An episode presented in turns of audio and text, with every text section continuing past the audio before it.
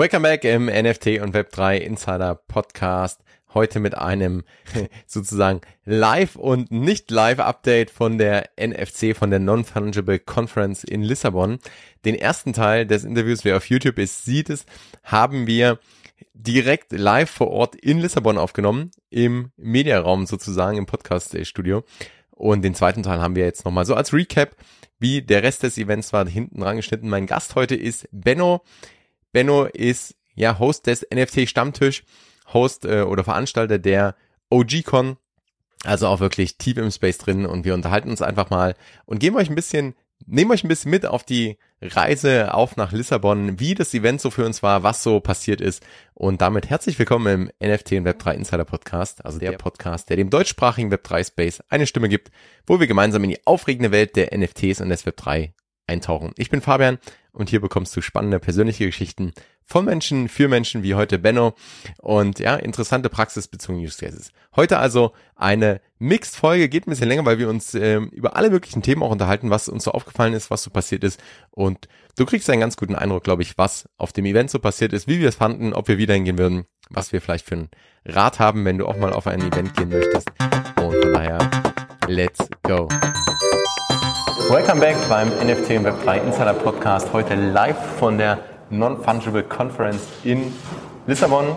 Wir sind hier live vor Ort und ja, ich, bei mir ist Benno und wir haben gedacht, wir geben einfach mal kurz ein Update. Heute ist der erste Tag, was hier so passiert, wie die Stimmung so ist, was wir so für Erkenntnisse gewonnen haben. Aber bevor wir einsteigen, bin also erstmal herzlich willkommen. Vielen Dank, dass wir das hier so äh, machen können. Und stelle ich doch vielleicht unseren Zuhörern, Zuschauern, Zuschauerinnen kurz vor.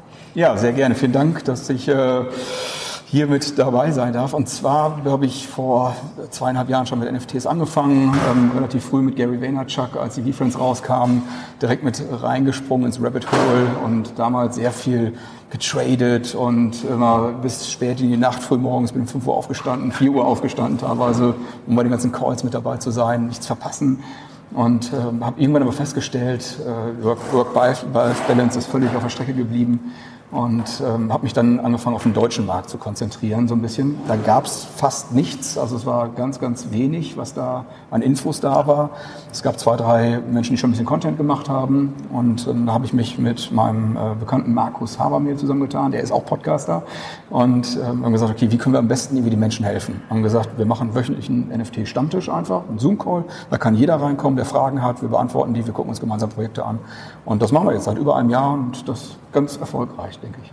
Ja, und das, also der ist auch, äh, ich würde sagen, in, in deutschen, deutschsprachigen Bereich super bekannt, euer Stammtisch. Ne? Und genau das ist ja auch so wichtig. Und wir hatten es vorhin auch schon davon irgendwie oder hier in dem Space, dass man diesen Education, ne? also es ist eben nicht ganz so einfach. Ich habe neulich einen interessanten Take gehört, ähm, weil auch im, im letzten und vorletzten Podcast, wo es einfach darum geht, dass ähm, die Leute werden die, die neuen Generationen, für die wird es normal sein. Ne? Die werden so native sein, die werden damit aufgewachsen sein. Aber jetzt, heute ist, braucht man diesen Wechsel, man braucht man Education. Und ich meine, da seid ihr, glaube ich, ganz, ganz von dabei und seid ja auch selbst Eventveranstalter. Das stimmt. Ja, mit ja, der genau. UGCon. Von ja. daher, ähm, was ist so dein Eindruck hier vielleicht von der, von der Konferenz? Ja. Ähm, wie nimmst du die Stimmung so wahr? Also im Vergleich zu den anderen Konferenzen, auf denen ich war, würde ich sagen, das ist die entspannteste Veranstaltung ever. Also es ist total beeindruckend, wie relaxed hier jeder ist. Keiner hat Stress. Also man hat auch jetzt nicht das Gefühl, jeder muss von einem Talk zum nächsten rennen und man verpasst irgendwas, sondern die Stimmung ist gut, die Veranstalter sind auch geteilt, gechillt. Also auch da, man merkt überhaupt gar keinen Stress irgendwie bei den Leuten hier. Also das finde ich echt beeindruckend, habe ich so auf keinem Event bis jetzt erlebt. Geht mir auch so. Also auch so, wir haben das jetzt relativ spontan auch. Wir haben gerade so, hey, wir haben gerade irgendwie äh, uns einen Talk von, von Diego Borgo angehört und ja. dann gesagt, hey, wollen wir nicht einfach, wollen wir eh so ein Gespräch machen, wollen wir es nicht einfach aufzeichnen? Und dann sind wir hier im, im Presseraum auch äh, mit dem Team gerade mal gesprochen. Finde ich, also ist mein Eindruck auch. Und ich glaube, ähm, es hängt so ein bisschen damit zusammen, dass zum einen nur Leute hier sind, die irgendwie auch aktiv in dem Space sind. Also du hast wenig von diesem ganzen Noise, der sonst war mit die Projekte und welches Projekt geht jetzt durch die Decke und wo kastieren und was kann man traden und so. Ähm, und vielleicht auch ein bisschen weniger so nur partymäßig. Also ich fand das, das so auch auf den anderen Events war oft so, ah, jetzt machen die nach einem Holder-Event und da gibt's was und da. Und da rennst du auch immer hinterher, ja, so irgendwie, ja. ne? Und das gibt's gar nicht so, aber das ist gut. Also ich sie ist auch so, das ist voll entspannt, weil man so mal sprechen kann mit den Leuten. Man ja. hört sich ein paar Vorträge an, man kann eh nie alles sehen. Ja? Und du hast auch gesagt, dass dein, dein Plan schon immer noch ja, also, Man hat erstmal so eine riesen Liste, wo man anfängt. Aber ich war ja heute Morgen in deutscher Manier, war ich pünktlich zum Event. Stand ich vor der Tür, keiner da. Ich so, ey, was ist denn hier los? Also, hier um 10 Uhr soll der erste Talk sein und äh, ich war dann kurz nach 9 da, um dann zu gucken, was so, wo ich schon mal reingehen kann. Ich dachte, ja, 10 Uhr, das ist mehr so eine Empfehlung. Ich so, okay. Ja, das, da sieht man auch schon alles ein bisschen entspannter. Das ist die portugiesische Zeit. Ich glaube, wir hatten auch, ja, ich glaube, die, die Kick-Off-Veranstaltung, und es ging ja richtig los um halb elf, glaube ich, ne, ging es ja, so auf genau. der Mainstage. Ja und bis dann mal alle da waren und so. Da muss ich aber auch sagen, das ist eins meiner Highlights heute, so diese, die Veranstaltung, also ein Riesenraum, ähm, rundum eigentlich äh, riesen Leinwände, dann eine Stage. Ähm, und dann ging es los, so mit, mit klar lauter Musik und so, ne, und so einem Video. Und das muss ich sagen, fand ich, das ist eins meiner Highlights, das war richtig gut. Eigentlich nur, nur Text sozusagen, muss ich dann selber lesen. Aber das hat ganz gut diesen, ich finde diese Stimmung gecaptured oder vielleicht auch so ein bisschen beeinflusst, weil es eben hieß, hey, wir sind also es war einmal, ja, äh, NFTs waren, waren quasi tot. Ähm, oder es war einmal in einem Bärenmarkt, so ging es glaube ich los. Und dann so die Story, hey, tot gesagt, ne, das Thema Web3, NFTs, klar, andere neue Trends und so. Ähm, aber die Leute, die hier sind, und das glaube ich, so unsere, unsere Wahrnehmung auch, die sind halt hier, weil sie wissen und daran glauben, dass da gerade was entsteht. Ne? Und dass es halt auch klar schwierige Phasen gibt und dass es nicht leicht ist. Das, und das hat das ganz gut gecaptured, fand ich. Und dann hat man sich so richtig, kam gleich so ein Gemeinschaftsgefühl aus. Ne? Wir sind hier, weil wir daran glauben, weil wir zusammen was aufbauen wollen, weil wir ja. sind am Netzwerk.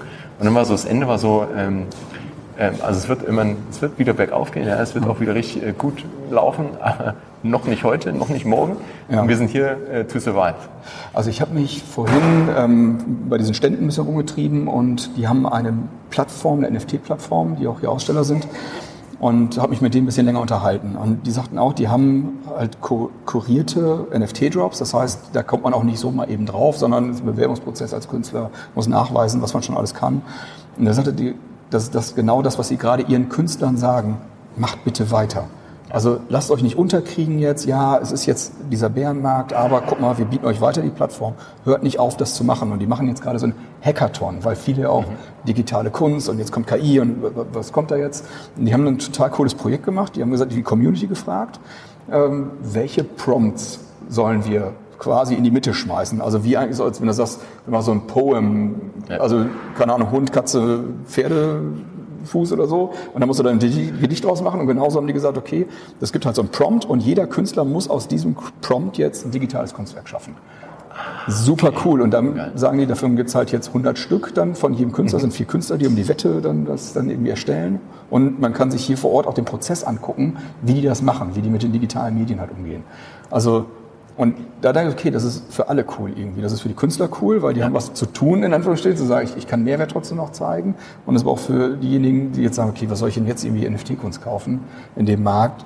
So, okay, ich kann verstehen, wie das Ding entsteht und was ein Wert dahinter auch steckt. Das finde ich total spannend. Also, das finde ich bei Kunst sowieso interessant, dass wenn man, wenn man dann mehr reinkommt und versteht oder mit dem Künstler sich austauschen kann, ne, die Chance hat. Also es war heute ja auch der, also sind ja auch diverse Artists on Stage immer. Ja und vorhin war auch ein Vortrag, wo, wo er ist P-Boy, aber äh, Pascal, Pascal Bouillard, glaube ich, ähm, also französischer Street Art Künstler. Und der hat erklärt, wie er quasi von seinem Street Art und vom Sprayen dann NFTs entdeckt hat, bevor es eigentlich wirklich ein Name war ne? oder bevor es NFT so gab und der war von Anfang an dabei und dadurch aber dann leben konnte und andersrum aber sein Mehrwert war, dass über diese NFTs seine Kunst, die ja von der Stadt immer wieder weiß überstrichen wird, ne, ist ja, ja auch nicht ganz ja, so ja. überall gern gesehen oder einfach Wind und Wetter ausgesetzt ist, dass die damit überlebt. Ne? Und, Stimmt. und so verschiedene, äh, verschiedene Sichtweisen. Und das gibt einem dann nochmal ein ganz anderes Blick auf diese, auf diese Kunstwerke, als wenn du siehst, hey, da ist ein NFT, das ist ein Ausschnitt von, von einem Graffiti, was irgendwo in, in Paris an der Wand klebt. Ne? Und äh, genauso ist ja das Beispiel auch. Und ich finde auch, so man sieht ja auch, Kunst ist ein Thema. Ne? Wir haben vorhin auch gerade live äh, mit, mitkreiert. Stimmt. Ich weiß gar nicht, wann, ja. das, wann das, wo, wo das rauskommt. Aber wir, wir sind jetzt Künstler. Wir sind auch jetzt ja. hier. Kauft unsere Kunst. Link äh, in den Show Ja. Nee, genau. Ähm, man merkt schon, Kunst ist, glaube ich, ein Anwendungsfall, der auch gerade jetzt im Bärenmarkt und so ähm, ja. funktioniert oder wo, wo auch Interesse da ist, wo auch viel passiert. Auch Generative Art, AI Art ne, ist ein Thema. Schon, was, was hast du sonst noch? Sagst du sonst, hey, sind so einzelne Sachen, die dich entweder überrascht haben oder wo du sagst, hey, das, die stechen heraus ein bisschen? Ich habe das Gefühl, also bevor ich hingefahren bin, als ich so die Speakerliste und so gesehen habe, da dachte ich, okay, das, ist, das wird sehr DJ-mäßig werden. Also wenn man sich so ein bisschen das Line-Up angeguckt hat hier von der NFC, ähm, ja, viel, viel Kunst, also dass das Überhang haben wird. Und dann dachte ich, okay, da kommen so ein paar verrückte Projekte noch, die dann total tief irgendwie reingehen. Mich hat überrascht, wie viele Spiele hier sind. Also wenn man durch diese Ausstellungshallen geht, sind super viele, ähm, also sowohl Sandbox, Metaverse-Spiele, ähm, die dann irgendwelche Activ Activations haben, aber auch so neue Metaverse oder ähm, Strategiespiele, dann haben sie Kartenspiele irgendwie, dann, also, also das hat mich überrascht, dass vor allem hier, ich weiß nicht, ob das informiert oder auf Kundenjagd ist, aber dass viele, glaube ich, in dieses Gamification reingegangen sind und sich jetzt hier versuchen, halt irgendwie zu präsentieren. Da Stimmt, ja. Jetzt, wo du es wo sagst, ich finde auch, also da muss ich auch sagen, Web3 Gaming ist ja auch so ein Thema, das, das wird immer so hoch gelobt, ne? Ja. da hängt ganz viel Hoffnung dran und bisher wurde, konnte nicht richtig geliefert werden, ne? weil es irgendwie außer irgendwie Play to Earn und Axie Infinity, wo alles hochgeht und dann ja. irgendwann die Tokenomics zusammenbrechen. Ja. Ähm, aber stimmt, das, das ist ein Thema. Ja, ähm, bloß beim Gaming. Also warum, aus meiner Sicht, warum funktioniert das im Moment nicht? Weil die großen Brands nicht angefangen haben, NFTs quasi in dieses Thema mit reinzubringen sondern dass jetzt von außen No-Names in Anführungsstrichen versuchen, okay, das ist jetzt ein NFT-Game. Also ich denke mal, da wird jetzt wahnsinnig viel passieren, weil es gibt ja jetzt immer mehr Ko Kooperationen und Collabs. Ja, EA war ja, ja, das letzte, also Nike EA oder ja. Dot Swoosh EA war ja, ich glaube, sowas wird es auch, auch verändern. Ne? Und dass man dann auch sagt, hey, das ist, das ist nicht nur das, der, der Sinn des Spiels ist nicht, dass es NFTs gibt. Also, ja. weil so funktioniert es ja nicht. Und das, das was wir, glaube ich, wo wir uns auch einig sind, dass diese NFTs ja, wenn die, egal bei was, wenn die im Vordergrund sind und es nur irgendwie darum geht, dann, ja, ja gut. Ja, und trotzdem, wo sind denn die Leute? Muss man gucken, wo ist die Aufmerksamkeit der Menschen gerade? Und wenn ich ein, wenn ich ein Gamer bin und spiele jetzt Diablo, so, dann bin ich in meinem Spiel und in meinem Spiel und in meinem Spiel. Und wenn ich jetzt plötzlich rausfinde, okay, die haben eine andere Technologie im Hintergrund laufen, das sind, die ganzen Items sind jetzt plötzlich NFTs oder es gibt besondere Perks, wenn ich, wenn ich bestimmte NFTs habe, dann verändern die sich nochmal. Wenn das integriert werden könnte, so dass es nicht das Spiel kaputt macht, sondern bereichert, so, dann, dann glaube ich, dann hat man einen Use Case. Ähm, und, ja, und dann spielst du auch, weil du ja. das Spiel spielen willst, ne? Genau. weil du da äh, einfach sagst, nicht weil du wie bei Exi vielleicht, weil du damit irgendwie was züchten willst, was dann teurer verkauft wird. Ja. Also, ja. Und genau, und das ist halt, viele NFT-Spiele waren bis jetzt halt auch eher so Schneeballsysteme häufig, zu sagen, okay, man fängt irgendwie an und dann kommt das nächste und irgendwo, irgendwo muss ja immer Geld herkommen. Wenn jemand ausgezahlt werden, alleine das, dass viele Spiele ja auf Pay to Play irgendwie, nee, Earn to Play oder irgendwie sowas, Play to Earn, Play to Earn, so, ja. Play to Earn ausgerichtet sind. Ähm, das, das spricht ja einen ganz anderen Wert schon an. Also da werden die Menschen aus einem ganz anderen Motiv reingelockt. Und wenn das dann nicht sofort aufgeht, ja, dann sind die alle total demotiviert und sagen, also Spielen mit NFT funktioniert nicht, ist doof. Ja, so. ja es kommen keine, ja. wenn keine, Leute, keine neuen Leute reinkommen ne, und keiner mehr was kauft, dann äh, kriegst du auch keine Token mehr, oder ist der Token nichts wert. Ja. und da habe ich jetzt, um jetzt wieder zur, zur Konferenz hier zurückzukommen, ich habe schon das Gefühl, dass, in, also was, was, du vorhin gesagt hast, der, der Start Talk, das war für mich schon so eine Art Gänsehautmoment. Also weil die auf der einen Seite ja, super technisch das umgesetzt haben. Also die haben wirklich eine, eine also da fehlt noch Laser Light Show, war das Einzige, was ein bisschen fehlte, aber ansonsten wirklich, man stand da drin, wow, was ist denn hier los? Ähm, und dann kommt der, der, ja, ähm, der, der Gründer der, der Konferenz auf die Bühne und sagt, wir geben nicht auf, Leute. Und ich sage, okay, alles klar, krass. Ja, ja genauso diese, nicht diese, hey, let's fuck ja. Go, ne? Ja. So, und, und hier, wir machen jetzt hier trotzdem Party, sondern ja. genau eben das, auch so diesen Realismus und zu sagen, hey, wo stehen wir jetzt? Und wir, wir sind da, weil wir daran glauben, ne? Wir, wir, geben nicht auf. Also diese Mischung aus dieser positiven Energie, aber gleichzeitig irgendwie diese Spur Realismus und zu sagen, hey, es ist ja auch nicht so, dass äh, hier alle gerade äh, hoch in die Luft springen und so, äh, wenn sie weil die Aufmerksamkeit weg ist oder weil die vielleicht woanders ist. Ne? Und, aber es ist ja ein Teil des Prozesses. Ich finde es auch, es ist eine sehr, sehr gute Mischung. Und das das hast du am Anfang gesagt, das, das ist auch die, die Stimmung, ne, die man so mitnimmt. Ja. Ne? Also auch in den Gesprächen, wir waren auf dem Sand Academy Meetup, ja. total genial. Einfach draußen mal in der frischen Luft und dann ganz in lockerer Atmosphäre äh, mit The Man, ähm, Seneca himself. Ne? Also Ja, und auch da wieder, das sind einfach immer so Namen, ja, aber der hat jetzt vor, wann kam der, dieser der Mitgliedsjob? Vor zwei Wochen? Mhm. Ähm, also der, der Zen-Pass, ja, das sind mal 15.000 NFTs von ihm verkauft, ja, verschenkt worden, aber trotzdem, 15.000 Menschen haben gesagt, super, von dem hole ich mir mein NFT. So, und so, das heißt, irgendwo ist ja Aktivität im Markt. Und ähm, ich glaube, das sind gerade wie er äh, so Charaktere, die auch dafür sorgen, dass weiterhin auch irgendwie eine bestimmte Grundbegeisterung für das ganze Thema bleibt. Weil er einfach sagt, okay, egal ob der Markt gerade gut oder schlecht ist, ich baue weiter, ich bin weiter für die Leute da und ich sorge dafür, dass Leute sicher lernen, wie es mit NFTs halt Ich glaube, es ist vor allem für diejenigen wichtig, die so drin sind und die Zweifel kommen bei allen. Und ich merke es in letzter Zeit sogar echt mehr als, ja. als würde ich sagen, noch vor zwei Monaten, drei Monaten, ja. wo, wo du echt mit Leuten Gespräch führst, wo du denkst, ja, die, die sind harte Belieber ne, und die glauben dran und die, ja. die dann auch zweifeln. Ja. Und auf der anderen Seite habe ich mir dann gedacht, es ist vielleicht auch ganz gut, mal sich die Frage zu stellen, hey, was, also einfach um zu prüfen, wo, wo steht man selbst mit seinen, mit seinen Glaubenssätzen, mit seinen Thesen und so. und dann zu sagen, hey, was, was wäre denn, wenn es morgen wirklich nicht mehr relevant ist? Ne? Ja. Und dann kommst du aber, also ich kam dann dazu, dass ich mir dachte, ey, also es gibt so ein paar Grundthesen für mich, warum es eben relevant wird.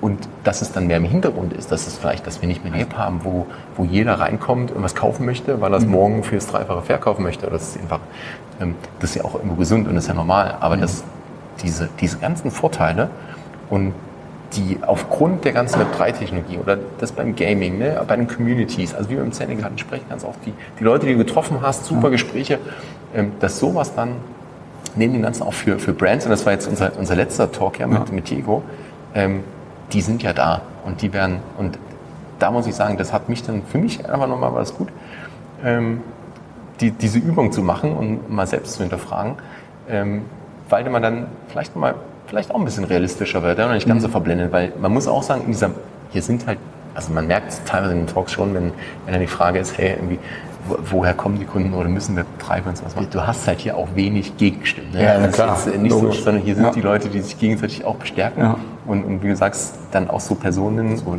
Leuchttürme, sage ich mal, wie, ja. wie ein Seneca, wie ein, ähm, wie ein Diego. Aber das ist auch gut. Und ich glaube, das ist gut für den Bereich, das ist gut für, für die Szene und, und das aber gleichzeitig halt nicht mit seiner überzogenen Erwartungshaltung.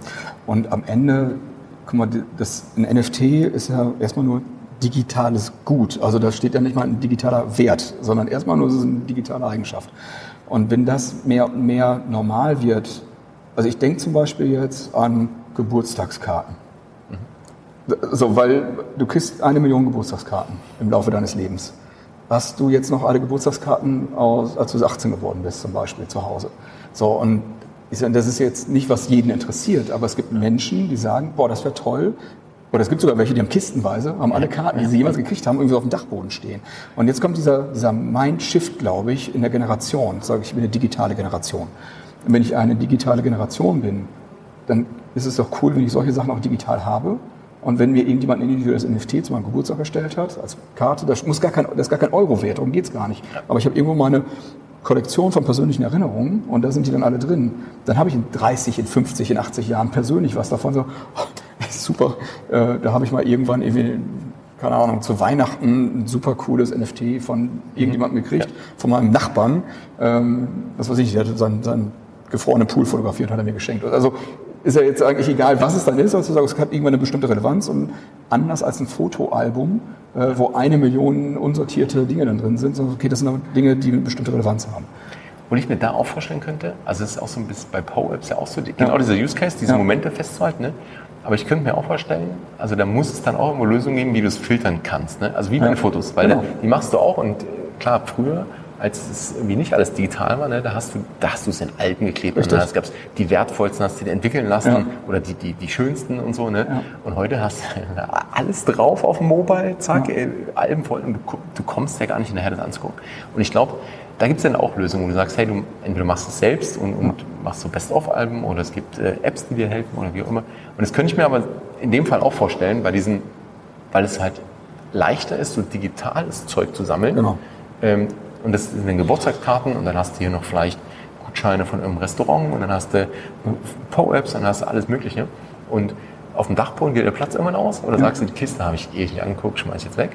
Ähm, Im digitalen Bereich ist das Speicherplatz wird immer günstiger, ist auch nicht unbegrenzt, aber wird immer günstiger. Ne? Ja. Da sagst du, hey, ob ich die jetzt, ob ich die jetzt da habe oder nicht. Ja. Aber, aber ja, der Punkt ist, den sehe ich auch so und ich glaube, es ist auch, auch auf, auf Firmen bezogen und es war. Auch jetzt beim, beim Diego Borger fand ich sehr interessant, der auch sagt, hey, also Statement, äh, die Firmen haben keinen oder die Brands haben kein Web3-Problem. Ne? Richtig, ja. Fand ich gut, weil also in diesem Space war das, glaube ich, so oft so, ah ja, die müssen jetzt alle Web3 machen. Richtig. Weil es gibt so viele Vorteile. Aber dann wirklich hinzugehen und sagen, hey, die haben kein Web3-Problem, aber Web3 kann ihnen helfen. Ja. Und NFTs können ihnen irgendwie helfen. Oder bei Loyalty, bei Engagement, ja. ähm, bei irgendwie Growth. Ne? Und, und da wird es dann interessant. Okay, also da sind wir natürlich jetzt schon ein bisschen tiefer in den, in den Themen drin. Das fand ich total beeindruckend, wie er gesagt hat, okay, es löst datenschutzrechtliche Probleme beim Austausch von Kundendaten. Also, okay, er denkt dann wieder weiter und sagt, okay, wie kann ein Starbucks und ein Adidas Daten ja. untereinander austauschen? Und dann, das ist ein Riesen-Highlight auch von heute bis jetzt, muss ich sagen, seine Aussage, dadurch kann ich einen Mehrwert schaffen für Cross-Zielgruppen, ja. weil ich gucke nicht mehr nach dem äh, nach der Persona. Also ich gucke nicht mehr, ist das jetzt ein 30-jähriger junger Mann aus äh, Lissabon, sondern, sondern ich gucke, wie verhält dieser Mensch sich. Also das heißt, man guckt nicht mehr nach ähm, irgendwelchen, Charakter, äh, irgendwelchen Merkmalen, ähm, biometrischen Merkmalen oder irgendwie sowas, sondern man guckt nur noch nach dem Verhalten. Und danach kann ich neue Zielgruppen segmentieren. Also das geht schon richtig tief ins, ins Businessaufbau, aber super spannend, definitiv, da auch mal drüber nachzudenken. Ja, und da sieht man auch, glaube ich, die, da kommen die Potenziale dann so weit vor. Ne? Und ich ja. glaube, es wird auch nicht ganz immer so einfach sein und es wird wahrscheinlich auch schutzrechtlich wird ja noch einiges passieren können. Ja, vorstellen, mit Wallets. Ja. Also es ist ja, also nur weil es dezentral ist, ja im Gegenteil, du bist ja eigentlich noch transparenter. Du bist komplett gläser. Ähm, also und jetzt hat es halt keine, jetzt hat halt kein, nicht mehr ein großer Konzern oder ja. vier große Tech-Konzerne, jetzt haben es halt Jetzt haben alle. Ja, super. Also, ja, ich glaube, da, da werden wir auch ein paar Fragen noch beantworten müssen und ein paar Lösungen. Aber, aber ja, man sieht halt dann so das Potenzial. Und das, also ich fand es auch, es war auch eins meiner so zu sehen, wie, wie denkt er darüber, der auch mit Brands zusammenarbeitet. Ne? Ähm, was, wo, wo sieht er die Richtung hingehen? Und, und, das ist, glaube ich, auch eine Frage, die wir uns ja alle stellen. Ja, wo, wo geht's hin? Ja, also, definitiv. Wo geht's hin? Nach vorne. Augen zu euch. Nach vorne. Es, es, also keiner weiß, wie schnell plötzlich wieder, weil irgendetwas passiert, irgendjemand kommt rein und ist als Disruptor plötzlich wieder da und mit einmal ist es in aller Munde und jeder sagt, NFTs wusste ich schon immer, wie schon, so. Das ist, also es kann irgendwas passieren, mit dem wir heute gar nicht rechnen und in zwei Monaten kommt Y und wir alle denken so, wo kam das denn jetzt plötzlich her? Und mit einmal Funk geht es wieder komplett ja. nach oben. Und es kann sein, dass es völlig anders ist. Also auch diese ganzen Identifikationen mit seinen Sammelkarten, diese PFPs, vielleicht interessiert das wirklich bald keinen mehr. Also ich glaube, da, nach wie vor dieser, dieser Space ändert sich so schnell. Guck mal, der hat sich ja jetzt jedes Jahr eigentlich ja. komplett verändert wieder. Ähm, das ist auch das, was der Diego sagte. Er schreibt jetzt nicht nochmal ein Playbook neu, sondern ähm, es muss von allen irgendwie zusammengestaltet werden, weil egal, was er heute rausgeben würde, ist eigentlich schon wieder irrelevant in zwei ja. Monaten. Also von daher, es wird sich weiter bewegen und es wird sich weiter verändern und ich glaube, das ist der Spaß und die Freude einfach auch im Web3-Space mittendrin zu sein und diese ganzen Bewegungen alle mitzukriegen. Ne? Das ist auch was uns ja. so, also ich glaube, man merkt, man merkt es dir auch von anderen, ja. so dieses, diese Begeisterung bei, über die Themen und das, und das merkst du ja auch und das, deswegen sind so Events auch immer, finde ich, nochmal echt ein Mehrwert, weil du das so geballt und auch persönlich ist natürlich was ganz ja. anderes, ne, als irgendwie so nur digital, nur virtuell, nur mit dem Avatar. Und jetzt nicht wundern, wir sind jetzt, wir machen einen Zeitsprung, sind ein paar Tage später und ich habe mich mit Benno nochmal zusammen gezoomt sozusagen und wir unterhalten uns nochmal über den, wie es weiterging eigentlich nach dem Interview, über den Rest des Events, was so unser Fazit generell ist. Also zweiter Teil, jetzt, let's go. Ja, Benno, schön dich wiederzusehen. Ja, danke, dass ich wieder dabei sein darf. Ja, sehr cool. Also wir haben, wir haben jetzt ja fast schon eine Woche später nach unserem Termin, da hat man noch ein bisschen Zeit, das zu verarbeiten. Und dann lass uns doch vielleicht nochmal einsteigen. Also die, die Leute haben es ja gerade in der Folge gehört, wie, wie enthusiastisch wir waren auf dem Event, wie toll uns Tag eins gefallen hat. Wie war für dich so noch der, sagen wir mal, der Rest von Tag eins? Also vom, ja. vom Mittwoch. Also der, der ganze Tag oder die ganze Konferenz war natürlich super intensiv. Und wir hatten es ja schon gesagt, auf der einen Seite war es entspannt, relaxed, man hatte nicht das Gefühl, man ist irgendwie gestresst und man muss jetzt hierhin und dahin und es, ähm, sondern es war alles äh, relativ einfach nacheinander zu machen. Auf der anderen Seite war mega viel äh, an, an Möglichkeiten, Menschen kennenzulernen, an äh, Kontakten, die man machen konnte. Und das hört sich immer so allgemein an, aber die ganzen Topstars, die da waren, dass die so zugänglich waren. Also von, von Seneca, mit dem wir da eine halbe Stunde immer irgendwie sprechen konnten, über Diego Borgo, über Sebastian Bourget, also Sandbox-Founder, ähm, die alle sich die Zeit genommen haben und mit, ja, also wenn man hingegangen ist, hat gesagt, Mensch, können wir ein Foto machen oder können wir ein bisschen mal irgendwie reden, ähm, haben sich immer die Zeit genommen. Das war, das war echt gigantisch, kann ich jetzt nicht anders sagen. World of Women, der Raphael, der, der ähm, Mann von der, von der Founderin. Also total cool, wie zugänglich die Menschen waren. Das war nochmal beeindruckend. Absolut. Und vor allem konnte man auch, ich finde, dadurch, dass es nicht so, also was wir auch schon gesagt haben, nicht so gehetzt war und nicht so überfüllt war, hatte man auch die Möglichkeit, da ganz in Ruhe mit denen mal äh, zu sprechen. Ne? Wir waren am Mittwochabend eben auf dem World of Woman ähm, Meetup noch. Und also das war ja nicht so, dass dann 800 oder 1000, 2000 Leute da waren, sondern es war halt eine kleine Veranstaltung, äh, familiäre Atmosphäre. Man konnte echt mit Leuten mal intensiver sprechen, mal länger sprechen. Und wie du sagst, gerade der, also nicht nur untereinander, was, was ja auf, was eigentlich immer so mein Highlight auf den Konferenzen ist, so die mit den Leuten zu sprechen, ne, in Real Life mal auch Leute zu sehen, die man sonst irgendwie nur virtuell ähm, kennt, irgendwie oder im Zweifelsfall nur von Discord unter einem unter irgendeinem Nutzernamen. Aber jetzt wirklich auch den Zugriff zu haben oder mal den Kontakt zu haben und so ganz äh, Auge zu Auge so gegenüber mit mit eben auch echt bekannten äh, Leuten und und äh, großartigen Faunern zu sprechen, das das ist ein absolutes Highlight. Wie war im Vergleich vielleicht Tag zwei für dich? Also gehen wir mal so ein bisschen tageweise durch und dann können wir noch so ein, hm. so ein quasi overall Recap nochmal machen. Wie war, wie war Tag zwei für dich? Also für mich selber von der Erfahrung her war der Tag eins tatsächlich viel ähm, Menschen treffen, connecten, auf, sehr, auf der persönlichen Ebene ist sehr viel passiert. Für mich war der Tag zwei eher so ein, so ein Arbeitstag. Also ich habe am Tag zwei deutlich mehr Panels mir angeguckt, oder Panels in dem Sinne Diskussionsrunden. Ähm, ich habe mir ein paar Vorträge angeschaut dann auch ähm, bin versucht oder habe versucht so ein bisschen in die ähm, Projekte vor Ort mal einzusteigen, habe mich informiert an den Ständen, habe mit mit Gründern da gesprochen, also ich würde sagen, für mich war so Tag eins äh, mehr so Emotionsebene, Tag zwei eher Sachebene für mich. Und das hat dann aber auch wiederum dazu geführt, dass ich mich ein bisschen gehetzt gefühlt habe am Tag zwei dann, weil ich so, okay, jetzt will ich das noch machen und das und das und das. Und äh, plötzlich war der Tag zu Ende, weil so viel da war, dass man dann auch wieder gesagt hat, okay, jetzt, jetzt kriege ich doch gar nicht alles von meiner Checkliste abgearbeitet. Das, äh, ich versuche mittlerweile immer so auf, auf solchen Events so ein bisschen eine Checkliste zu haben, wo ich sage, hey, das sind so ein paar Sachen, die würde ich gerne sehen oder auch im Vorfeld schon ein paar Termine mache mit, mit Leuten, die ich unbedingt irgendwie treffen will oder sprechen will, aber es nicht zu, also nicht, nicht die volle Agenda zu haben, sondern auch Luft zu lassen für, eigentlich so wie wir es an Tag eins hatten, ne, dass man mal äh, da noch hingeht, mal da noch quatscht, mal äh, spontan irgendwie die, eine Podcast-Folge aufnimmt. Und ja. das funktioniert ganz gut. Bei mir war Tag zwei, also ich habe auch da mehr Panels besucht, aber hatte auch ein paar Termine. Bei mir also so Luxus, absolutes Luxusproblem. Ne? Ich war ja auf der Yachtparty von den Board Apes. Ähm, und hey, das ging echt, also verhältnismäßig äh, ging das echt lang. Also gefühlt war mein halber Tag, war ich, war ich auf der Yacht. Ähm, also man muss sich das vielleicht so vorstellen, dass was aber ganz cool ist, also was für mich auch so ein zeigt, wie Communities zum einen selbst aktiv werden können und zum anderen aber das Projekt das noch gut unterstützen kann. Also es war so, dass wirklich ein paar Apes und Mutants gesagt haben, hey, wir organisieren hier was. Ähm, die sind auch selbst, also haben auch dann eigene äh, Projekte, eine eigene Companies und haben dann aber dem Board Ape ähm, Community Council letztendlich um ähm, Unterstützung gebeten oder einfach so ein bisschen Funding angefragt und haben auch dann Funding bekommen. Und das ist natürlich weil für Yuga Labs oder für, ich sag mal, das ganze Board Ökosystem ist es natürlich super, ne, wenn die Community auch aktiv wird, selbst was macht, ähm, sich vernetzt und trotzdem aber da unterstützt wird. Und das bringt halt ganz, ganz viel. Also es bringt nochmal die, die Leute zusammen, das macht natürlich die Community stärker.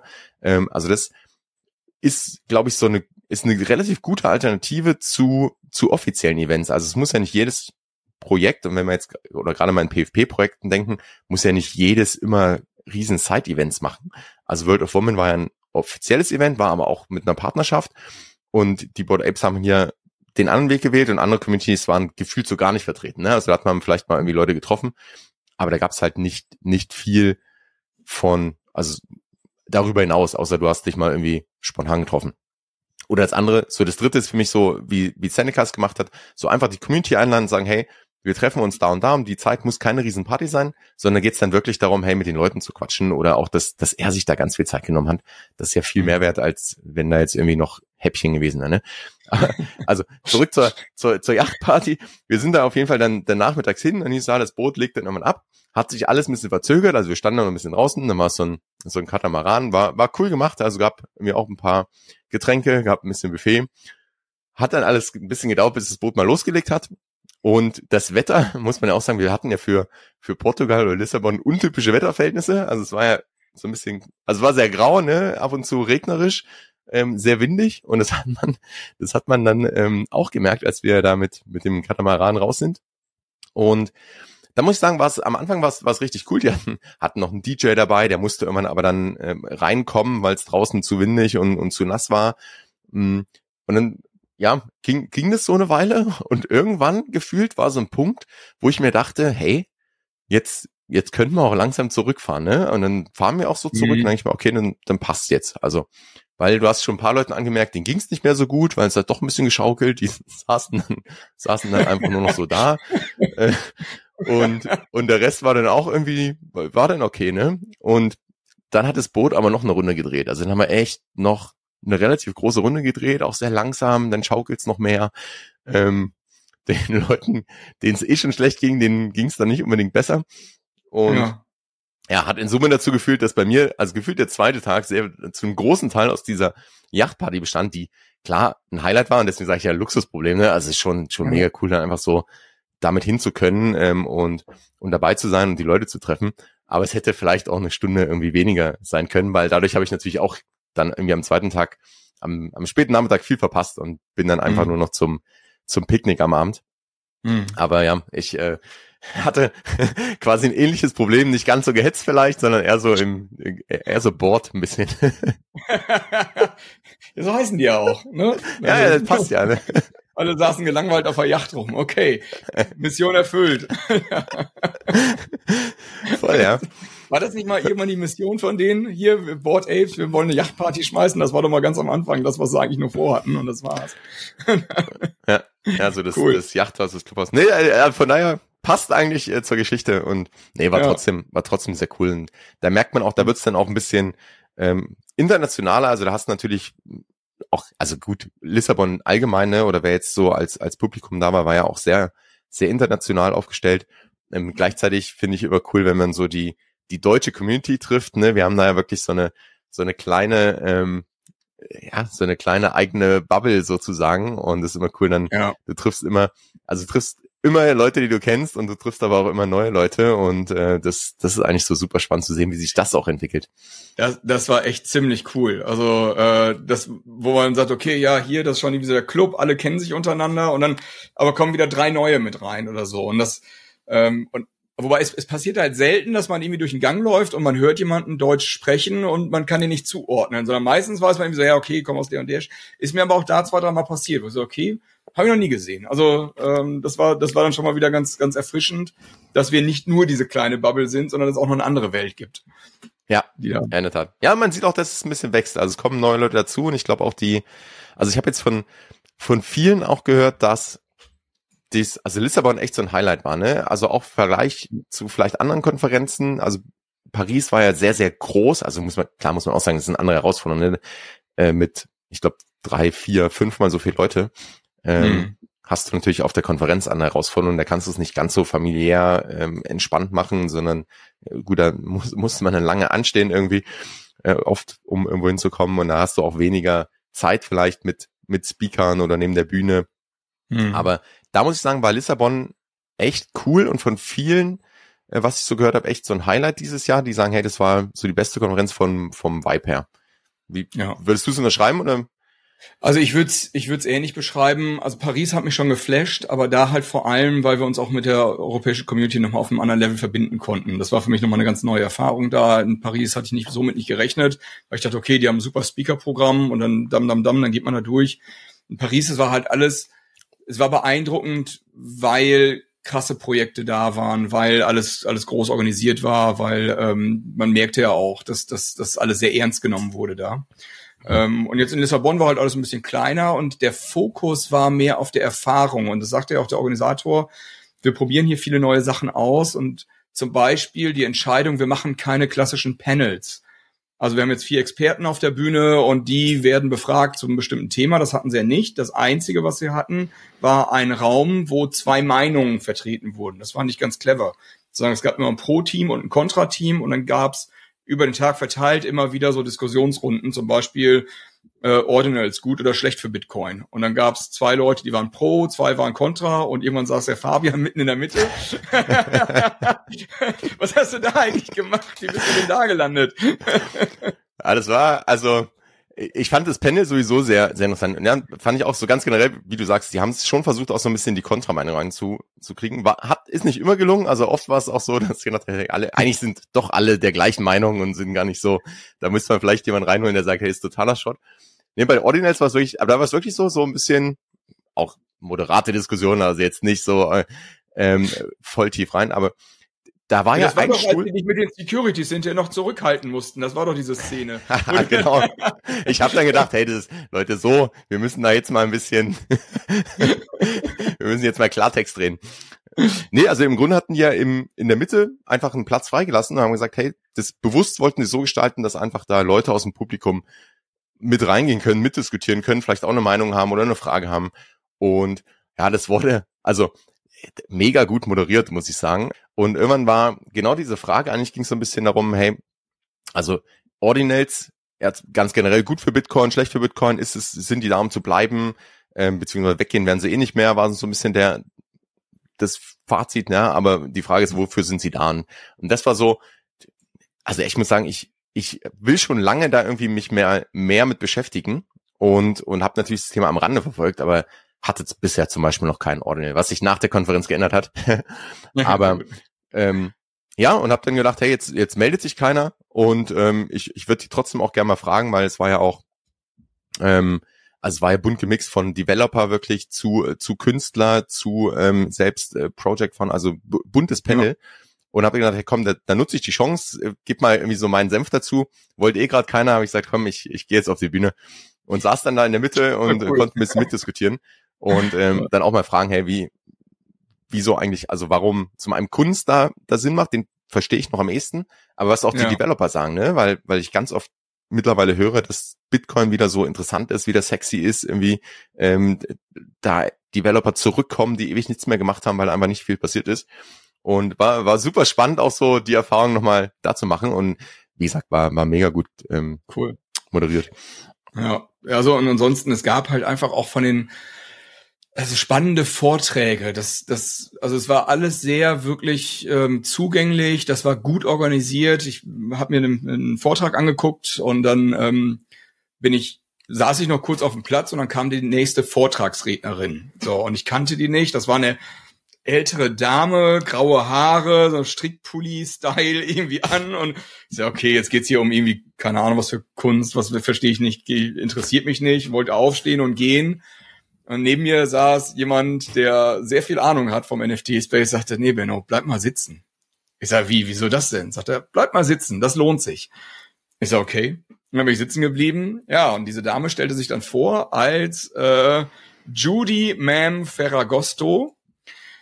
So viel, so wenig hat mir das bis dahin gesagt. Und dann zeigte sie Fotos von sich, weil sie weiß, dass die Menschen sie in der Regel eher nicht kennen, wie sie gemeinsam mit dem CryptoPunk Founder 2014 das Konzept von NFTs vor der Fachpresse vorgestellt hat. Sie ist eine von vier Personen, die im Wesentlichen das NFT-Konzept erfunden haben. So, und das war, das war der Hammer. Also, okay, wie, wie krass ist das denn? Also, also, da, da kommt eine völlig unscheinbare Person, so, und die gehört mit quasi zu den Begründerinnen dieser ganzen NFT-Szene. Die hat ein äh, NFT-Projekt gemacht, 2017, ähm, oh, wie heißt es, Weirdos, ähm, Creeps and Weirdos, ist ein okay. ERC20 Token. Das heißt, du kannst das nicht mal traden oder irgendwie. Und da sind, ähm, da habe ich mir hinterher angeguckt, äh, Creeps and Weirdos, wenn man das googelt, die haben eigenen Marktplatz, weil die haben 2019 dann diese ERC20 Token quasi gerescued und auf 721 umgeschrieben, aber auch die kannst du nicht auf OpenSea traden, ähm, weil sie einen Mechanismus eingefügt haben, also total abgefahren. Und die erzählte jetzt davon, sie hat das erste Buch auf die Blockchain geschrieben. Und zwar nicht, es gibt schon viele ah. Blockchain-Bücher, also das sind aber immer Referenzen zu einem PDF, was irgendwo hinterlegt ist. Und das, was sie jetzt gemacht hat, das ist jetzt ihr, ihr das, das Neueste, ähm, das Buch wurde tatsächlich in die Blockchain reingeschrieben. Das ist zumindest so, wie es präsentiert und wie ich es verstanden habe. Und dann sitzt man da wirklich und sagt, okay, ist das jetzt was total Gigantisches oder ist das was, ja, nett, ne? nice to have. Mhm. Aber also, ist, also war, war ein super spannender Fort. Also ich grübel immer noch so, okay, ist das jetzt gerade so was total historisch Signifikantes und die 0,1 Is, die sie haben will, ist eigentlich ein Spottpreis oder ist das so, ja, toll, jetzt, jetzt hat sie ein Buch geschrieben, was was irgendwie auf der Blockchain liegt. Also ich kann es nicht zuordnen, aber war ein spannender, war ein spannender Vortrag.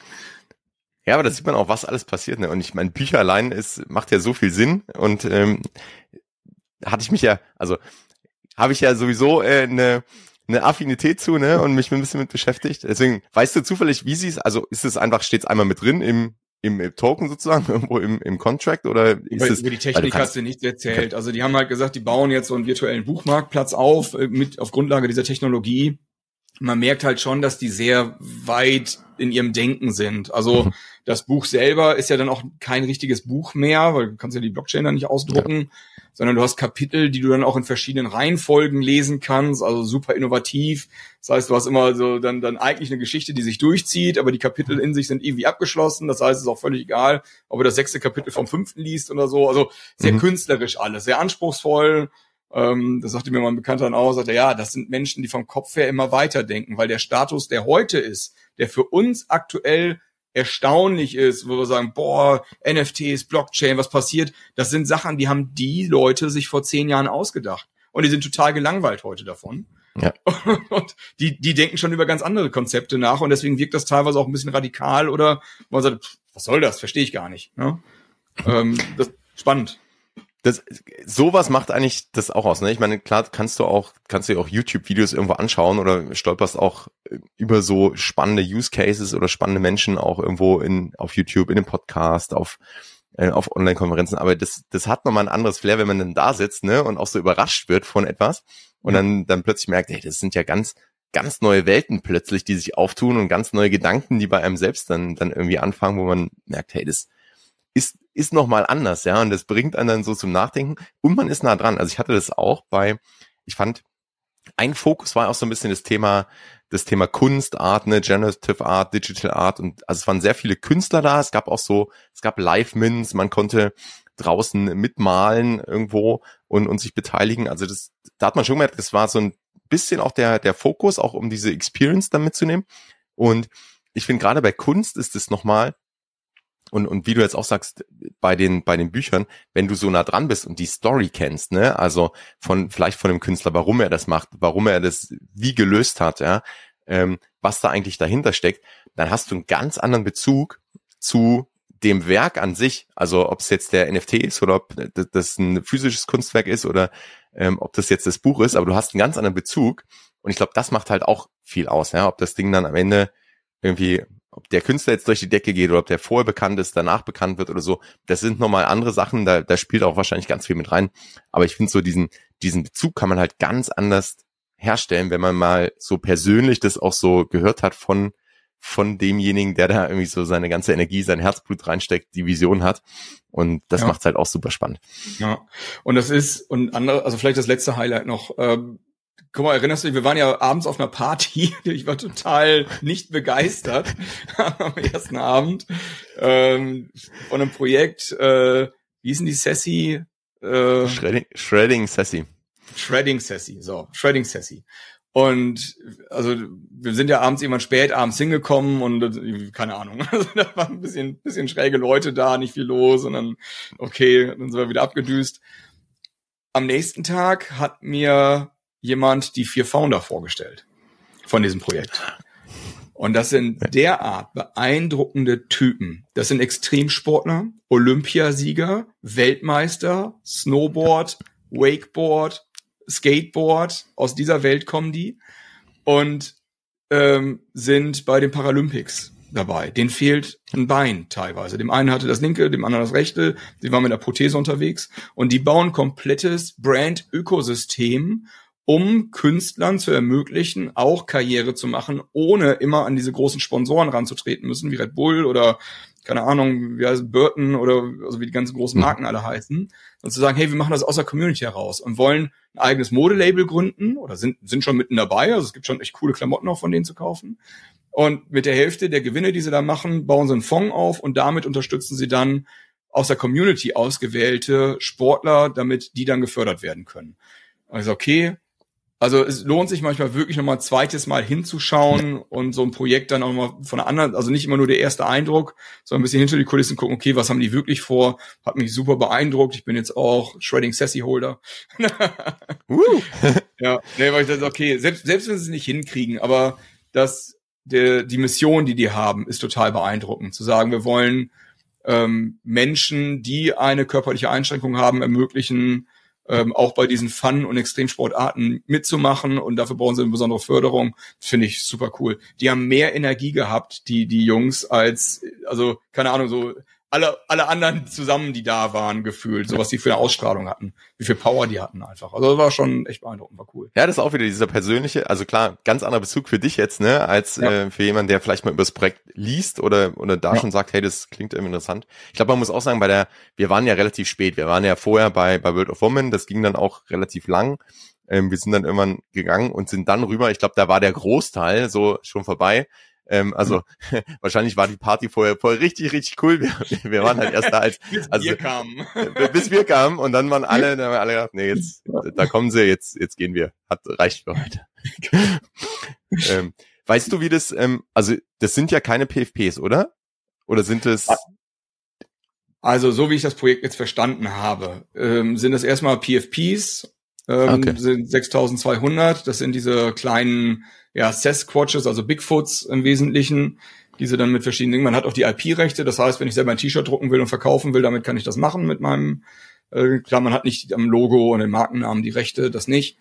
Äh, man hat halt Voting Power. Ich glaube, das ist denen viel wichtiger. Also denen geht es gar nicht darum, dass jetzt jeder mit dem mit den Bildern irgendwas macht oder so. Ich glaube, die wollen halt eher diesen Community-Gedanken aufbauen man hat Zugang zu deren Coaches und Trainern, wenn man selber Skifahrer ist oder Snowboarder und sagt, hey, ich möchte mal gerne mit wirklich einem Profi-Coach mal reden, ähm, kann man mit dem Call vereinbaren, wenn man Teil der Community ist.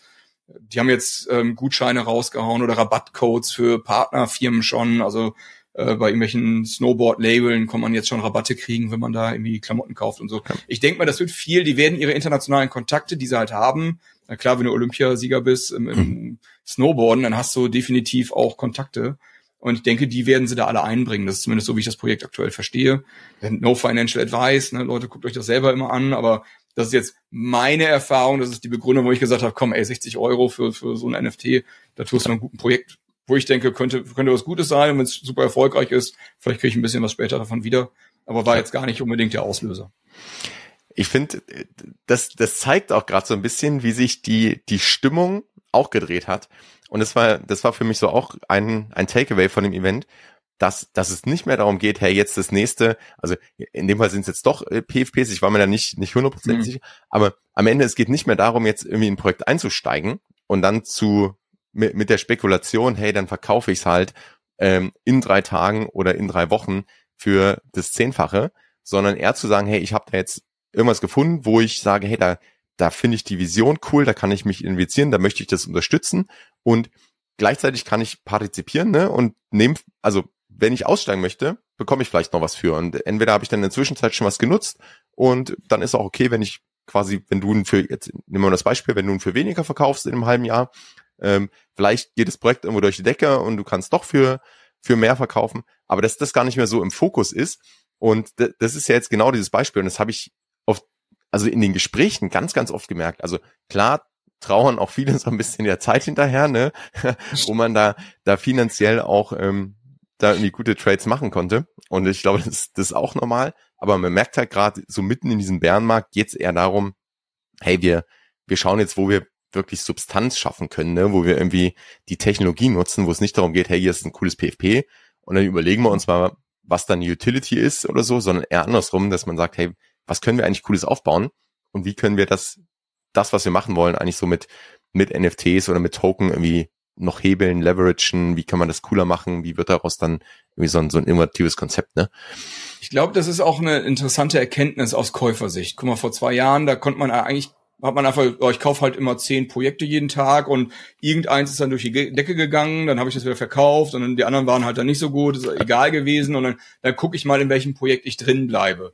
Das war ein anderes Mindset. Jetzt muss ich vorher viel klarer entscheiden, ja. welches Projekt kaufe ich mir denn überhaupt.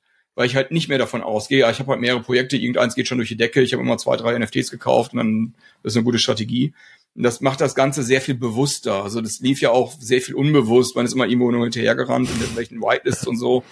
Und jetzt treffe ich eher eine bewusste Kaufentscheidung zu sagen, das ist ein Projekt, ich informiere mich ein bisschen, finde ich das gut, finde ich das nicht gut, halte ich das für überlebensfähig? Ich glaube, das ist jetzt viel mehr so die Frage, nicht geht das durch die Decke, sondern traue ich denen zu, dass die in drei Jahren noch da sind? Ich glaube, das ist jetzt eine ganz andere Frage, die ich mir heute stelle. Ähm, und wenn, wenn die Antwort ja lautet und ich sage, okay, ich habe das Geld über, dann, dann kauf mir halt NFT von denen, wenn ich es cool finde, ja. Ja, stimmt. Also genau, genau so ist es. Und ich glaube auch so bei den, vor auch die großen Brands, das war, das war vielleicht was auf der Konferenz, was, wo ich sagen muss, ich will nicht sagen, dass es mir gefehlt hat unbedingt, aber wo man vielleicht auch sagen muss, hey, das ist, war jetzt in, in Lissabon auf der NFC ein bisschen anders. Also es waren wenig große Brands da, große Corporates da, äh, wo es dann Kooperationen gab oder die auf den, den Panels waren, sondern es war wirklich mehr so dieser Fokus irgendwie, ich würde sagen, eher so Community, Community-Projekte, ähm, kleinere Startups vielleicht, also auch keine wenig große VCs oder Pitches oder so, ein bisschen mehr Kunst. Also ich glaube, der Fokus war einfach ein bisschen anders. Deswegen fanden es wahrscheinlich viele Leute auch ganz, ja. ganz, ganz cool. Ich habe bei ein paar Leuten aber auch rausgehört, hey, genau das hat ihnen gefehlt, dass vielleicht dann irgendwie ja die die großen Brands da sind, die schon im Space sind, ne und nochmal. Aber genau, also es ist vielleicht einfach so eine so eine Eigenschaft und ich weiß nicht, ob es bewusst war oder unbewusst, aber ich glaube, das hat diesen Community Spirit und diese diese Leute zusammenbringen halt mal ein bisschen bisschen verstärkt und das ist halt dann dafür gibt's halt andere Konferenzen. Aber auch da ist es eigentlich so, wie du sagst, ne, da überlege ich mir jetzt vorher, gehe ich da rein? Also ich gehe vielleicht nicht nur rein, weil dann irgendwie Adidas draufsteht, sondern ich gehe halt rein, weil ich sage, okay, das, ich kann mir vorstellen, dass, dass das nachhaltig ist, dass da was passiert, dass ich ja auch was rausbekomme, im Sinne von in irgendeiner Form einen Nutzen oder ich habe Spaß dabei zu sein oder wie auch immer und nicht dieses, warum wir vor zwei Jahren, wie du sagst, äh, da rein sind, ne, weil man gewusst hat, hey, klar, wenn ich mir da ja Adidas hole, dann äh, erstens geht gehen die durch die Decke. Zweitens äh, gibt's dann irgendwelche kostenlosen Jobs und dann kriege ich da noch was. Und ich glaube, das ist so ein bisschen wahrscheinlich das Problem, dass Brands haben, die, die zu der Zeit gelauncht haben, ähm, mhm. weil die, die Erwartung der Holder teilweise sehr, sehr hoch ist und äh, teilweise überzogen hoch ist, äh, sogar aus meiner Sicht. Ähm, und andersrum, klar, ist es für Brands, die jetzt neu einsteigen wollen, vielleicht aber auch so die Herausforderung, dass sie im Vorfeld klar kommunizieren müssen, hey, was denn der Nutzen, warum machen wir das überhaupt, ne? Ich, und ich glaube, da liegt ja eine Riesenchance, wenn die Konferenzen in Europa vor allem, wenn die sich ein bisschen voneinander abgrenzen und jeder so seinen eigenen Fokus setzt. Also in Paris war es ja sehr auffällig, dass die ganzen Fashion Brands da sind. Ergibt ja auch Sinn, weil die ja alle in Paris sind. Mode, Paris gehört ja irgendwie zusammen. Also ergibt ja auch total Sinn, dass dann die NFT Paris ja auch modemäßig ähm, stark vertreten ist und dass viele Fashion Labels und viele äh, NFT-Projekte vielleicht aus dem Fashion-Bereich dann mit vor Ort sind. So, Lissabon passte, dass das so aus jetzt wieder zwei Welten, das was du sagst, ich habe mit Menschen gesprochen, die waren total enttäuscht, weil zu wenig Kunst da war und zu wenig mhm. Künstler. In meiner Laienwahrnehmung war nur Kunst da. Es gab nichts anderes außer Kunst. Das ist so. Also auch da wieder ein bisschen der Blick. Aber ich denke mal, wenn das für den Endverbraucher wie mich so wäre das in, pa in, in Paris, da sind Fashion und Mode und in, äh, in Lissabon sind hinterher so diese ganzen Kunstprojekte und da geht's halt so ein bisschen mehr so ein bisschen in dieses Kreative rein. Äh, wir machen, jetzt ist gibt in, in Deutschland, was gibt's die Blockchains jetzt, die ist ja sehr Krypto, also fast nur Kryptos, äh, machen so ein bisschen mit NFT. Ich habe jetzt Web 3, hab, Berlin habe ich mir Feedback geben lassen, war ich selber nicht dabei. Da ging es aber viel so um ähm, Startup-Tools und solche Sachen, so, so, so äh, Programme, Software, passt ja auch wieder irgendwie dann zu, zu Deutschland, Berlin. Wenn wir unsere OGCon ähm, weiter ausspielen, wir bleiben im Education-Bereich, dass wir sagen, bei uns geht's vor allem um Onboarden, neuen Leuten NFTs beibringen, Konzepte beibringen und sowas. Das, das ist unsere Mission, zu sagen, ähm, dann, dann hat ja eigentlich jede große Konferenz irgendwo so einen Markenkern. Ja. Und ich glaube, dann, dann wird's auch nicht langweilig, sondern hat man immer wieder was, wo man, wenn jetzt alle das Gleiche machen würden, dann, dann wäre es relativ schnell öde, denke ich. Ja. Ich finde, das merkt man auch. Also das, klar, jetzt ist eh Sommer, ne, die Leute wollen raus, aber auch da ist, glaube ich, so die bewusstere Entscheidung, äh, wo, wo gehe ich hin? Also ist mittlerweile so ein großes Angebot, dass du gar nicht mehr überall hingehen kannst. Also kannst du schon, aber dann bist du halt irgendwie so nur unterwegs. Ähm, ja. Aber das, dass man da schaut, okay, wo, wo ist vielleicht auch so der Fokus der, der einzelnen Konferenzen, ne? Wen kann ich da treffen? Was kann ich da mitnehmen? Ähm, was, was ist so im, was interessiert mich da auch und wo gehe ich vielleicht eher nicht hin, weil das ein anderes Fokusthema ist. Hast du äh, noch einen Konferenzplan für, für dieses Jahr, wo du sagst, hey, das, das nehme ich unbedingt mit? Ähm, tatsächlich, soll ich sagen, nein, habe ich nicht. Also ja, ich werde jetzt auf der Blockchain sein, aber weil ich da selber auch ein Panel leiten darf, ähm, das war jetzt für mich erstmal das festgeplante, war das Ende und im Herbst, also wir werden definitiv, es, es wird noch ein paar Meetups geben von verschiedenen Communities. Wir selber machen am 15.07. in Düsseldorf in der Neon Real Galerie OGverse Community Meeting, äh, wo natürlich, wir sagen mal OGverse and Friends, wo jeder herzlich eingeladen ist. Ähm, wir werden ein paar Tickets rausgeben. Ähm, ansonsten, wir gucken, ob wir im Herbst noch eine OGCon planen können. Mhm. Das ähm, ist war extrem viel Arbeit verbunden. Ich weiß nicht, ob wir das schaffen dieses Jahr, aber der Plan wäre es, dass wir da nochmal sagen, wir machen nochmal eine OGCon live. Ähm, ansonsten zumindest eine online, das ist definitiv geplant. Und das war's erstmal so für mich, jetzt aktuell nach der Planung. Hast, welch, welche muss ich noch besuchen? Fallen dir Termine ein, wo ich noch hin muss? Gut, gute Frage. Die, die Best of äh, Blockchain in, in Berlin. Okay. da können wir, da können wir uns wiedersehen. Also ich habe ähm, ich habe jetzt auch im, im Sommer gar nicht so viel geplant. Ich plane eigentlich auf die W3 Vision zu gehen. Okay, ähm, ja. Da war ich letztes Jahr und ähm, ich, ich kann mir vorstellen, dass das wieder, ähm, ich habe auch, also Shoutout an, an Victoria, ich habe mit ihr auch jetzt in Lissabon gesprochen. Also klar merken die auch, dass Interesse ein bisschen ähm, auch aus anderen Bereichen irgendwie neu kommt, dafür aus gewissen Bereichen nachlässt. Aber ich kann mir vorstellen, dass die W3 Vision wieder ein sehr, sehr cooles Event wird und äh, auch wieder so ein bisschen vor allem die deutsche Community zusammenbringt. Also es war, letztes Jahr war es ja auch wie so ein Klassentreffen, also wo man dann die, da, da war dann gefühlt jeder da, man konnte jeden dann irgendwie noch, noch persönlich treffen. Also W3 Vision ist bei mir auf der Liste, die Best of äh, Blockchain ist Anfang Oktober. Da bin ich, weil ich auch ähm, da ein Panel leiten darf. Und das heißt, die habe ich auf jeden Fall eingeplant. Auch sehr, sehr coole Gäste ähm, bisher, sehr, sehr coole Speaker. Ähm, ich glaube, da wird auch noch einiges announced, was, was noch kommt. Ähm, Blockchains passt leider nicht rein, da kann ich nicht, sonst wäre ich, wär ich mal vorbeigekommen auf jeden Fall. Die ist ja jetzt schon Ende Juni. Ja, und dann, äh, also klar, wenn, wenn ihr die OG-Con macht, dann let me know. auf Nein, jeden also, Fall, sagen Bescheid. Genau, ich glaube, es so kleinere Meetups oder so spontan äh, wird sich bestimmt noch was ergeben. Also wir packen auf jeden Fall mal ähm, die, also das, was ihr schon wisst, können wir gerne in die Show Notes packen. Wir haben ja sowieso gesagt, die, die Links zu dir sind unten auch ähm, zum, zum Stammtisch, dass man, dass man dich auch auf jeden Fall findet. Und vielleicht so ein Rat noch, wenn du jetzt, wenn jetzt hier Leute zuhören, die noch nie auf einer Konferenz waren, wo du sagst, hey, mhm. ähm, also Empfehlung ja, nein und wenn ja, wohin, was beachten, was, was würdest du so, so Leuten mitgeben? Okay, also ich glaube, ich glaube, ja, nein, er gibt sich von selbst. Also das, also ein definitives Ja. Ich kann, also meine erste Konferenz, auf der ich war, war ähm, die die VCon in, in Minneapolis damals und das war natürlich ein Riesenaufwand. Und ich glaube, es reicht. Man muss gar nicht unbedingt zur Größe, man muss jetzt nicht nach, nach zur NFT, NYC und so weiter. Ähm, ich denke, der Rat ist einfach mal irgendwann irgendwo mal mit hinzugehen, ohne eine riesen Erwartungshaltung zu haben, sondern einfach zu sagen, das kennenzulernen. Wie funktioniert das da? Und das ist ja auch dieses alle kommen wieder Networking, Networking. So, und das sind ja, wir sind extrovertierte Menschen, uns fällt das leicht. Wir kommen in den Raum und wir sagen, hi, ich bin hier, so, wer, wer bist du? Äh, es gibt auch viele Menschen, die introvertiert sind oder ähm, denen das halt nicht so leicht fällt mit dem Networking. Und da glaube ich, ist immer vielleicht eine kleinere Veranstaltung ein bisschen einfacher, wenn man sagt, man geht mal zu so einem Meetup, NFT-Meetup, äh, irgendwie vor Ort. Es gibt viel jetzt hier bei uns in der Gegend so in Köln oder so, da gibt's da gibt's Meetups. Es gibt immer Möglichkeiten, sich dann mal zu treffen. So und dann hat man zwei, drei, vier Kontakte oder auch bei uns im NFT-Stammtisch. Ich meine, es ist zwar digital, ne, ähm, trotzdem verabreden sich die Leute dann. Das heißt, die die können ja da miteinander reden auch und sagen, okay, wer ist dann da und da? Ach so, Mensch, sollen wir uns da nicht treffen?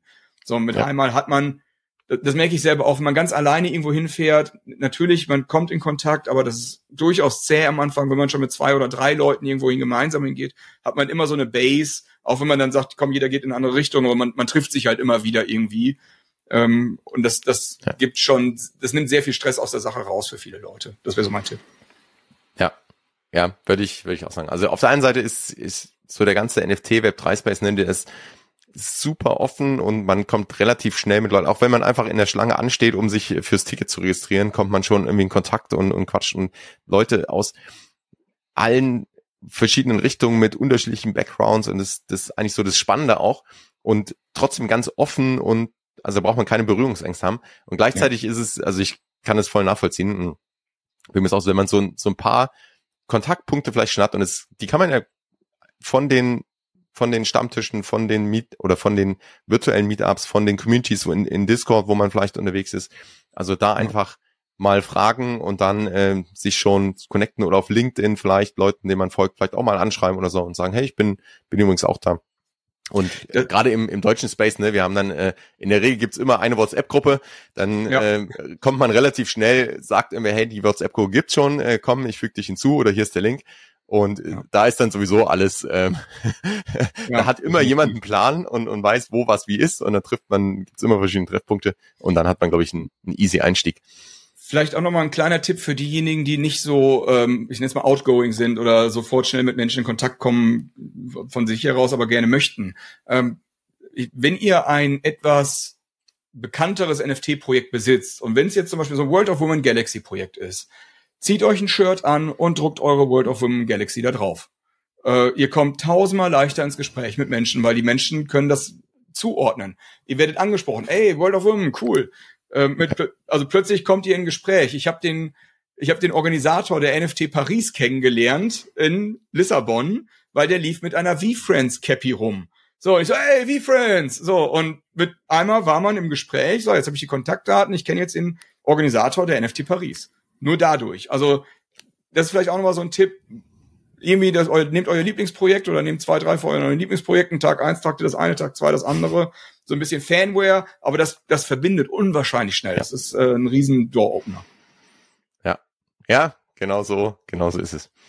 Cool. Ich glaube, wir haben ganz gutes, ähm, ganz guten Rap, ganz gut geliefert, äh, was mal oder mitgenommen, was so so ähm, passiert ist. Ne? Man merkt auch, wie, wie wir beide dann so in die Themen ansteigen, was man dann doch alles erlebt. Oder jetzt für mich war auch nochmal so spannend, so dass man doch wieder so reinkommt und dann nochmal so verarbeitet und merkt, ja, was eigentlich alles passiert ist, ne? Und mit so ein bisschen Abstand, wie, wie crazy das eigentlich ist. Aber genau deswegen gehen wir dahin. Von daher, ähm, das letzte Wort an dich, Benno. Gib gern unseren Zuhörern, Zuhörern noch was mit und ähm, ja, wir sehen uns auf jeden Fall bald wieder auf der nächsten Konferenz. Ja, definitiv. Ich freue mich mega drauf. Wenn ich euch was mitgeben darf, ladet möglichst viele Menschen in diesen Web3-Space ein. Habt da keine Angst vor. Ähm, gebt den Podcast von Fabian weiter, kommt zu uns in den NFT-Stammtisch, kostenfrei. Niemand muss für NFT-Ausbildung bezahlen. Ich glaube, das ist das Aller, Allerwichtigste. Also ähm, ihr braucht keine Abos abschließen oder sonst irgendwo einen Coach buchen, sondern hört einen Podcast von Fabian, gebt ihn immer weiter. Ähm, oder ansonsten bei uns in den Zoom-Calls, wenn ihr Fragen stellen wollt live. Ähm, jeder hilft euch weiter, also fürs Onboarding. Ähm, da gibt's super viele schöne Möglichkeiten. Freue mich drauf, wenn ihr mal reinschaut. Auf jeden Fall. Also Links, wie gesagt, in den Show Notes. Danke auch für den Shoutout hier. Und ja, bis zum nächsten Mal. Peace and out. Noch ein kurzes Schlusswort in eigener Sache. Wenn du im Bereich Web 3 und Metaverse auf dem Laufenden bleiben möchtest, dann abonniere den Web 3 Plus N Newsletter, denn dort bekommst du drei Tipps, Anregungen oder Gedanken von mir und das N, die News der Woche, also einfach in Bullet Points ganz knapp und knackig zusammengefasst, alles was gerade passiert. Du bekommst einen Einblick hinter die Kulissen und hast so aktuelle Entwicklungen des Web 3 immer im Blick. Das Ganze direkt in deine Inbox, ohne 24-7 auf Twitter oder Discord aktiv sein zu müssen und damit in weniger als fünf Minuten pro Woche. Der Web3 plus N Newsletter, den Link findest du in den Show Notes. Und ja, wenn dir diese Folge gefallen hat, abonniere den Podcast, teile die Folge gerne mit Freunden oder auf Social Media und hinterlasse eine Bewertung. Ich stecke sehr, sehr viel Energie und Herzblut in den Podcast und damit würdest du meinen Gästen und mir unglaublich weiterhelfen. Danke dafür. Bis zum nächsten Mal. Peace and out.